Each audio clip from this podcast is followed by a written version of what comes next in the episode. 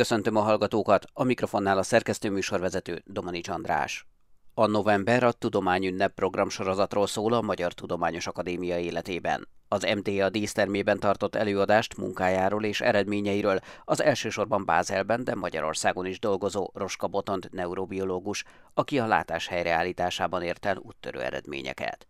Az előadás szerkesztett változatát hallják. 2016-ban megkérdezték az embereket, hogy nevezzék meg, hogy melyik a legrosszabb egészségügyi állapot, amit el tudnak képzelni. Ez a felmérés Amerikában történt, és ilyenek voltak, mint Alzheimer-kór, AIDS, süketség, izületi gyulladás. Ezek a legtöbben a vakságra mutattak, mint a legrosszabb állapotra. Miért is van ez így? A látás egy videóval kezdődik. Ez a videó, ez beérkezünk a szemünkbe, rávetítődik a retinára, majd ebből egy ingerület keretkezik, egy idegingerület, ami továbbítódik az agyunk közepére, majd megint egy lépcső, és beérkezik az agykéreg első vizuális rétegeibe. Innét tovább sugárzik, és olyan mértékben elborítja az agykérgünket, hogy az agyunk felében, az a kérek felében vizuális információt tudunk mérni. Tehát az emberek azok nagyon vizuális állatok. Ez az egyik ok annak, hogy amikor vakság állapotába kerülünk, akkor ezt nagyon-nagyon rosszul éljük meg. A másik oka pedig az, hogy a modern életben szinte a teljes munkásságunk az a telefonon, vagy pedig az okos telefonon, vagy a számítóképen zajlik. Ha elveszük a látásokat, gyakorlatilag kikerülünk a közösségből, nem tudunk munkát vállalni.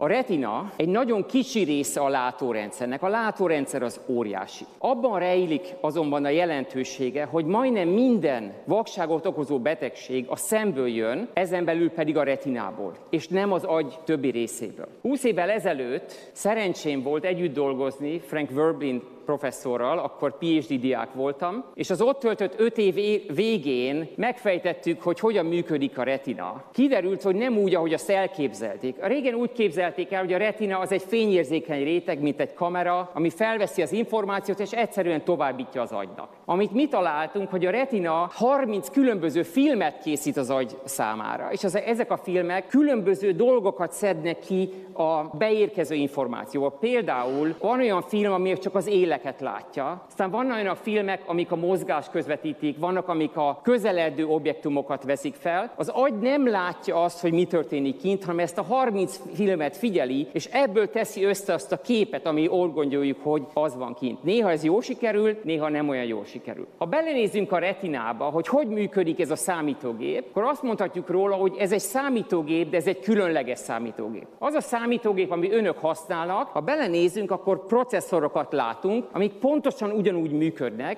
ezeket tranzisztoroknak hívjuk. Ha belenézzünk a retinába, itt is processzorokat látunk, de ezek nem egyfajták, hanem legalább százfajta processzort látunk, ezeket úgy hívjuk, hogy sejtipuposok. Egymással össze vannak húzalozva, és felveszik, megcsinálják ezt a 30 különböző képet az agy számára. A fényérzékelő sejtek alatt a rétegekben találjuk a számító rétegeket, a számítósejteket, és alul az úgynevezett ganglion sejteket, amelyeknek a nyúlvájai látóideget alkotják, amivel a kép aztán az agyba érkezik. Ahhoz, hogy ezt könnyebben megértsük, azt lehetne mondani, hogy a szemünk olyan, mint egy hamburger, aminek különböző rétegei vannak. A zsemlének a teteje az egy fényérzékeny réteg, alatta vannak a számoló rétegek, és a végén pedig a ganglionsejt réteg, amiből jön ki a látóideg, ez a zsemlének az alja. Most ezt a hamburgert, amikor elmennek önök a Nagy Zoltánhoz, akkor egy személyzeti képben ezt látja. Pár perc alatt meg tudjuk mondani, hogy milyen rétegek vannak az önök szemében. Na most vannak olyan vakságok, amik úgy jönnek létre, hogy a fényérzékeny sejtek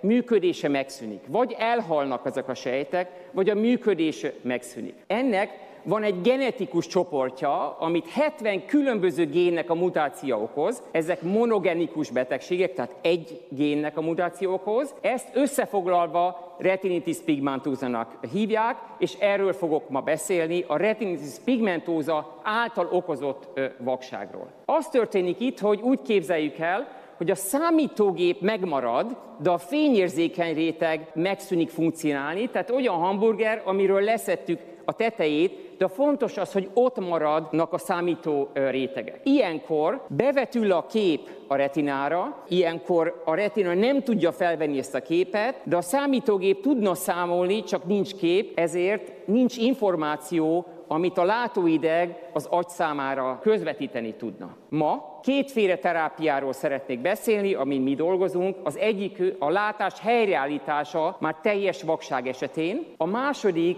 a látásveszély lelassítása, amelyen dolgozunk. Az első már emberi kísérletekben van, a második még nem érkezett el a klinikai fázisba. Először a látás helyreállításáról szeretnék beszélni, és a történet megint 20 évvel ezelőtt kezdődik, méghozzá három német kutatóval, akik a zöld algákat tanulmányozták. És azt vették észre, hogy a zöld algák azért fényérzékenyek, mert van bennük egy olyan gén, ami egy fehérjét kódol, ami egy kis csövecske. És ez a cső, ez áramot képes vezetni, de csak akkor, ha fény vetül rá. Tehát egy foton megnyitja az áramot, és ezáltal fényérzékeny lesz az alga. És azt vették észre, hogyha ezt a gént átültetik más sejtekbe, akkor más sejtek is fényérzékenynek lettek. És ekkor jött az ötlet, ekkor fejeztem be a PhD kutatásai majd Berkeleyben, ekkor jött az ötlet, amikor minden nap a retinából mértem 5-6 órát, már 5 éve, hogy akkor azt lehetne talán csinálni, hogy mesterségesen fényérzékenyé tudunk tenni sejteket, specifikus processzorokat ebben a komputerben, ebben a, a számítógépben valamilyen módon. És azért, mert akkoriban elég jól ismertem a retinát, mert mondom, minden nap méregettem belőle, ezért egyszer volt azt mondani, hogy lényegében négy módszer van, négy különböző sejttípus tudunk célzottan, ha bevízzük ezt a gént, akkor ezzel vissza tudnánk hozni valamilyen fokulátást. Nyilvánvalóan, hogyha a nem funkcionáló csapokba, amik fényérzékeny sejtek voltak, hozzuk vissza az érzékenységet, akkor az egész retina számítógép ott van, hogy számoljon, tehát ez a legjobb módszer. És a legegyszerűbb módszer, hogyha az utolsó rétegbe, a ganglionsejtekbe hozzuk vissza a fényérzékenységet, itt már nem számol a retina, hanem csak van egy kameránk, amit az agy próbál abból következtetni. Hogyan tudjuk bejuttatni genetikus információt egy adott sejtípusba? Ezek a lépések körülbelül 15 év munkája volt. Ezeket génterápiás vírusokkal visszük be, amit beinjektálunk a szembe.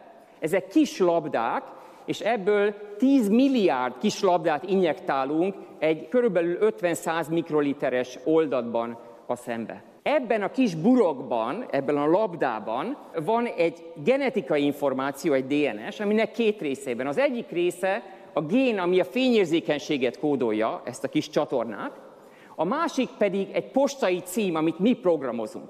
Ezt a laborom találta ki ezt a technológiát ilyen vírusokra, méghozzá azt tudja, hogy amikor beinjektáljuk a retinába a génterápiás vírusokat, ezek minden sejtbe belépnek de száz sejtípus van, és ebből csak egybe akarjuk bevinni, kifejezni a kódoló gént, ezért ez egy kis olyan kapcsoló, ami elég intelligens, tehát meg tudja szagolni, hogy milyen a belső genetikai környezet, és ha olyan, amire mi programozzuk, akkor bekapcsolja a rendszert, és a gén kifejeződik. Tehát a sejt fényérzékeny lesz. Azonban ezeket a terápiákat ki kellett próbálni emberi szövetben, mielőtt emberben alkalmazhatni tudjuk. És megint csak sok év eltelt, amíg az igazi technológiára rátaláltunk, és itt egy magyar kutató, Szabó Arnold technológiát használjuk, aki kitalálta, hogy hogyan lehet emberi retinát a halál beállta után életben tartani körülbelül három hónapig. És ez nagyon nagy segítségünkre volt, mert nekünk volt sok száz vírusunk,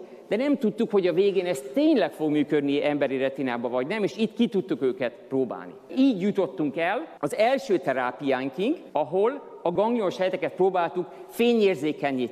Ezek normálisan nem fényérzékeny sejtek. Itt egy injekcióval kezdődik a terápia, egyetlen injekcióval, több injekció nem kell, és még egy dolog kell hozzá, egy úgynevezett optogenetikus szemüveg. Ezt a szemüveget úgy terveztük meg, hogy van rajta egy kamera, ami felveszi a világot, van rajta egy kis projektor, ami bevetíti a képet a szembe, és a kettő között van egy számítógép, ami a zsebre lehet tenni. Miért kell egy ilyen szemüveg? Azért, mert a mi szemünk a normál látáskor nagyon sokféle fényviszonyban tud látni. A kinti világban találunk olyan környezeteket, hogy egy-két foton van körülöttünk, például a pincében, de olyat is látunk, hogyha kimegyünk a napra, hogy 10 milliárd foton van egy adott környezetben, tehát ehhez alkalmazkodik a mi retinánk. Az algáknak a génje nem tud ilyen fokon alkalmazkodni, ő csak egy kis rétegben lát, ezért kell nekünk, hogy a fényviszonyokhoz adaptáljuk a kamerával, és utána egy adott sávba világítjuk be a fényt.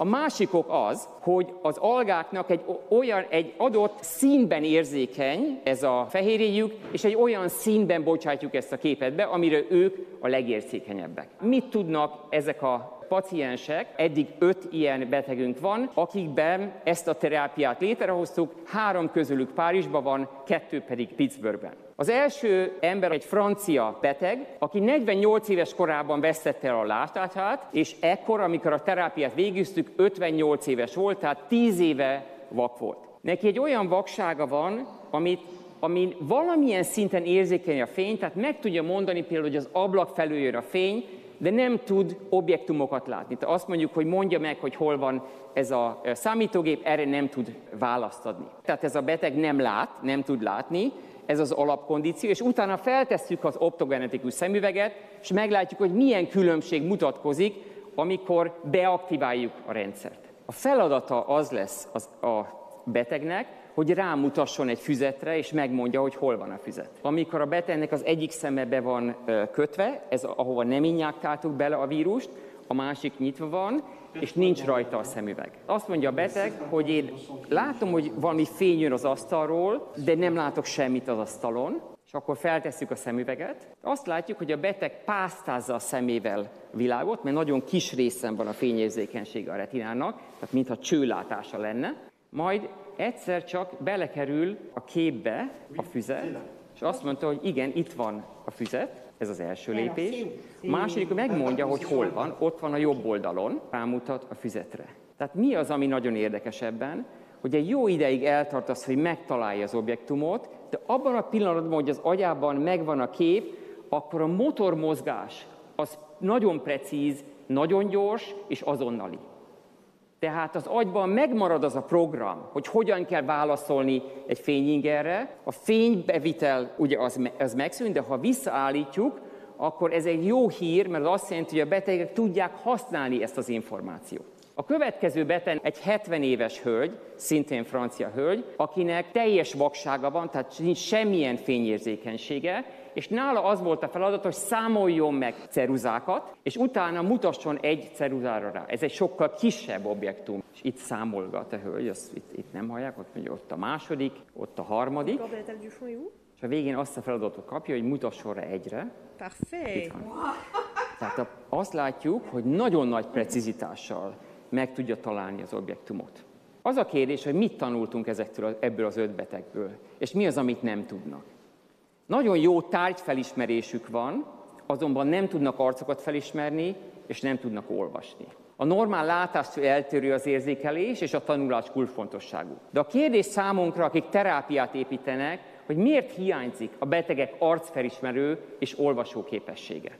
Ahhoz, hogy megértsük, azt kell tudnunk, hogy az emberi retina az nagyon különböző a legtöbb állati retinájától. Abban, hogy a közepén van egy kis régió, amit úgy hívunk, hogy makula vagy látógödör. És ez a kis rész, ez olyan, mint egy nagyon nagy feloldó képességű kamera.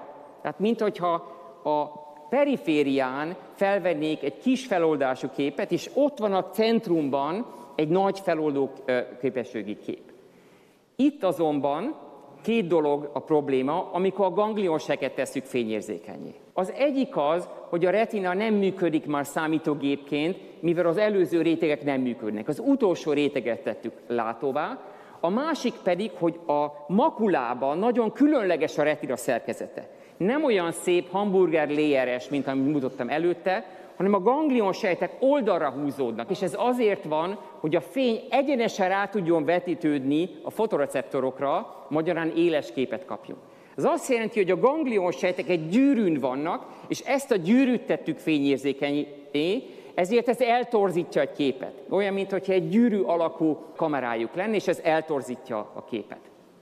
Ezért aztán amikor az intézetemet indítottuk pár évvel ezelőtt, úgy döntöttük, hogy azt az alapkutatási eredményt, amit ergekben nyertük, és 2010-ben publikáltunk, hogy a csapokat tettük fényérzékenyé, ezt most elvisszük emberi ö, ö, terápiára, mert valószínű ez a legjobb terápia, és valószínű ez az egyetlen terápia, amit ma tudunk építeni, hogy az arcfelismerést vagy a olvasást vissza tudjuk hozni. Itt az a kérdés, hogy hogyan tudjuk bebizonyítani azt, hogyha nekünk van egy terápiánk, hogy tényleg úgy működik az a retina, amit mi kezeltünk, a normális retinához képest. Akkor mutatok önöknek egy technológiát, hogy ezt hogyan határozzuk meg. Méghozzá úgy, hogy az első napon, amikor egy emberi retina szerv adományozóból kinyerjük a retinát, akkor ez a retina a legelső napon, ez fényérzékeny marad. És fogunk egy csippet, és ezen a csippen 30 ezer elektród, kis elektróda van. Erre rátesszük a retinát, és erre fényjeleket mutogatunk. És erre válaszol a retina, azt le tudjuk mérni. Magyarán egy emberi retinában a halál beállta után meg tudjuk mondani, hogy milyen jeleket közvetít az emberi retina az emberi agyhoz. Ezek után tenyésztjük ezt a retinát 5-től 9 hétig, egy tenyészetben ez elveszti a fényérzékenységét a második, harmadik napon, és akkor utána a génterápiás vírus rátesszük, és megnézzük, hogy az az, az új aktivitást, amit mérünk ezen a csippen, mennyiben különbözik az eredeti aktivitástól. És azt látjuk, hogy a öt fontos ganglionsej típusa a makulának pontosan ugyanúgy válaszol a fényre, mint a normális retinában. Tehát abból azt a következtetést tudjuk levonni, hogy nem tudjuk, hogy mi hogyan fognak erre reagálni a betegek, de az biztos, hogy ma ennél jobb terápiát nem tudunk építeni, és ez az, amit ma szeretnénk a következő ciklusban, két-három vagy négy év múlva első fázisú vagy második fázisú kísérletekben elvinni. Idáig a látás helyreállításáról beszéltem. Most szeretnék arról beszélni, hogy sokkal jobb lenne, ha nem vesztenék el vakok a látásukat. Erre még nincsenek jó terápiáink, de gondolkozunk rajta, és egy egész új technológia sort fejlesztettünk ki, hogy megtaláljunk ilyen gyógyszereket, amivel majd valamikor megpróbáljuk a látás elvesztését csökkenteni. A kérdés úgy vetődik fel, hogy hogyan tudunk olyan gyógyszert találni, ami lelassítja a látás elvesztését. És az ötlete az volt 15 évvel ezelőtt, hogyha elő tudnánk állítani sok tízezer emberi retinát mesterségesen a laboratóriumban, akkor tudnánk nagyszámú gyógyszert tesztelni rajtuk. És az eredeti ötlet Japánból jött, amikor kutatók azt vették észre, hogyha emberi vérből ősejteket csinálnak, és ezt hozzáadnak pár molekulát, akkor ebből egy kis retina-szerű képződmény jön létre. Egy nagyon messze volt a retina, vagy kis szemszerű kezdeményezés jön létre. És ezt egy tíz év alatt az egyik posztok kutatóm olyan módon felfejlesztette, hogy olyan mesterséges emberi retinát állítunk elő ma, ami szerkezetében és funkcióban nagyon hasonló az emberi retinához. Mind a kettő öt rétegű, mind a kettőben megtaláljuk az összes sejtípust, mind a kettő fényérzékeny, és mind a kettőben számítások történnek. Ugyan nem olyan pontosan, mint a kettő, de, majd, de nagyon-nagyon közel van. Másodszorra egy olyan technológiát dolgoztunk ki, amivel több tízezrével tudunk látó, mesterséges emberi retinát előállítani a laboratóriumban. Ezeket ilyen 96 lyuk kis lemezekben tároljuk, és ezen végzünk kísérleteket. Harmadszor egy olyan módszer dolgoztunk ki, amivel a fényérzékeny sejteket fluoreszkálóvá tudjuk tenni. Tehát ezeken a sok tízezer retinát minden egyes fotoreceptorral meg tudjuk mondani, hogy hol van, ha egy mikroszkoppal ránézünk. És végül is, negyedszerre, egy olyan módszer dolgoztunk ki, hogy be tudjuk indítani a látás elvesztését a mesterséges retinákba, és hét nap alatt, ugye emberben ez sok-sok év, vagy évtized a látás elvesztése, itt hét nap alatt a fotoreceptornak körülbelül a felét el tudjuk veszteni. Most ezt megcsináljuk, megcsináltuk, 17 ezer mesterséges emberi retinából, és teszteltünk 3 ezer gyógyszert arra, hogy melyik tudja lassítani a fényérzékeny sejtek halálát. Egyszerűen megszámoljuk a sejteket előtte, és utána összehasonlítjuk. Itt már robotikát használunk, tehát minden lépés 96 kis retinával megy, ilyen 96 lyukú lemezben, hozzáadunk 96 gyógyszert egy robottal, és utána beindítjuk a látásvesztést, és megnézzük, összehasonlítjuk előtte és utána. Ezek az eredmények körülbelül egy hónappal ezelőttek jöttek ki, négy év kísérletezés után, és azt láttuk, hogy a 3000-ből van 8 olyan gyógyszer, ami nagyon nagy fogban késlelteti, vagy megszünteti a sejtek, a fényérzékeny sejtek halálát. Tehát olyan molekuláris célpontokat tudtunk azonosítani, amely a következő lépésekben remélhetőleg lehetővé teszi azt, hogy olyan molekulákat fejlesztünk ki, ami lassítani tudja a látás elvesztését. Ma arról beszéltem, hogy hogyan zajlik a látás első lépései. Ezek a retinában zajlanak, és azt mutattam önöknek, hogy a retina ez egy biológiai számítógép, ami körülbelül 30 képet készít az emberi agy számára. Arról is beszéltem, hogy a látórendszer, az emberi látórendszer óriási, és a retinál megértésének az a lényege, hogy a legtöbb látásvesztő betegség innen ered. Kétféle terápiáról beszéltem, retinitis pigmentózában, a látás helyreállításáról, ezeket mesterséges fotoreceptorokat építünk, ezek már emberi kísérletekben vannak, másodszorra pedig a látásvesztés lassításáról, ezek még laboratóriumban vannak, de reméljük, hogy egyszer elérkezik emberi kísérletekhez.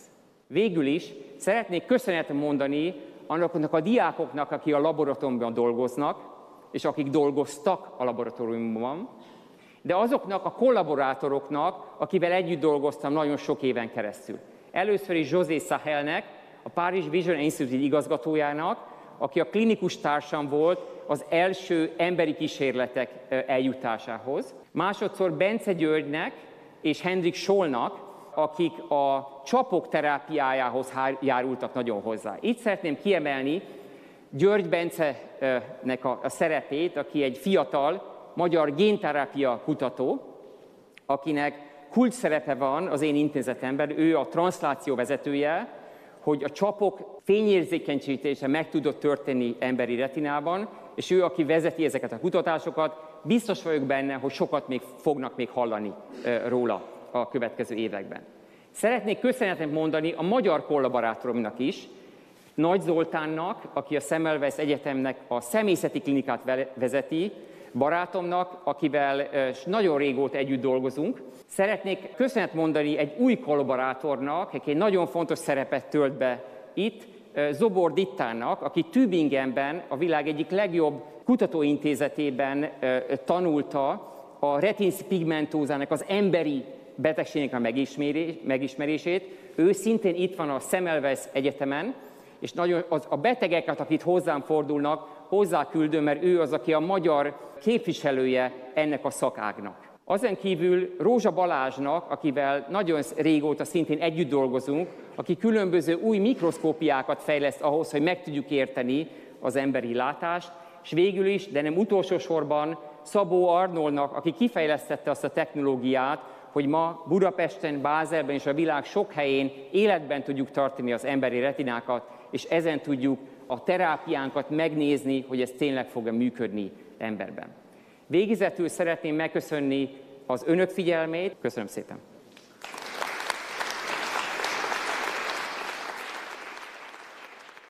Műsorunkat teljes egészében meghallgathatják az infostar.hu és az mta.hu oldalon.